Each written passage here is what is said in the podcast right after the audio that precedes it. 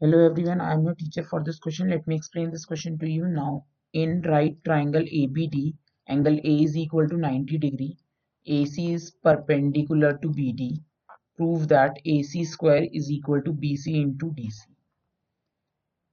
तो given है हमें angle A is equal to 90 degree and AC is perpendicular to BD. to prove to prove हमें करना है। A C square is equal to B C into D C so now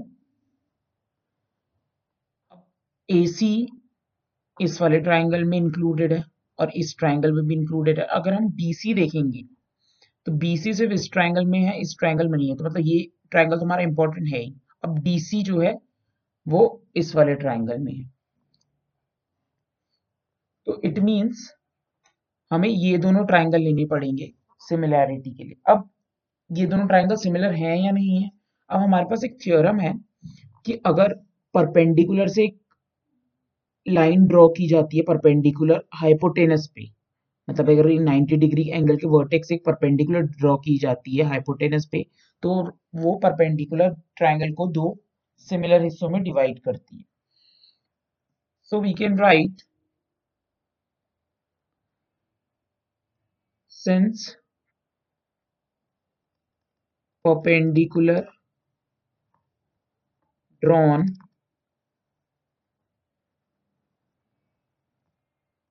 from the vertex of perpendicular drawn from the vertex of right angle to hypotenuse hypotenuse, right?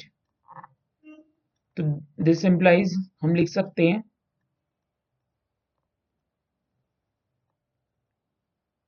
हम लिख सकते हैं इसमें triangle A B C is similar to triangle D A C इस rule से। अब A C upon D C A C upon D C is equal to B C upon A C similar triangle है तो इनकी sides corresponding sides की ratio जो है equal होगी। दिस इंप्लाइज अगर हमने इसका जब क्रॉस मल्टीप्लीकेशन किया तो AC square is equal to BC into DC.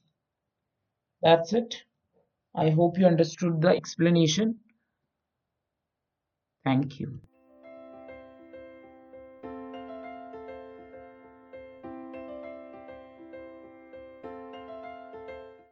This podcast is brought you by Hubhopper and Shiksha Abhiyan अगर आपको ये पॉडकास्ट पसंद आया तो प्लीज़ लाइक शेयर और सब्सक्राइब करें और वीडियो क्लासेस के लिए शिक्षा अभियान के यूट्यूब चैनल पर जाएँ।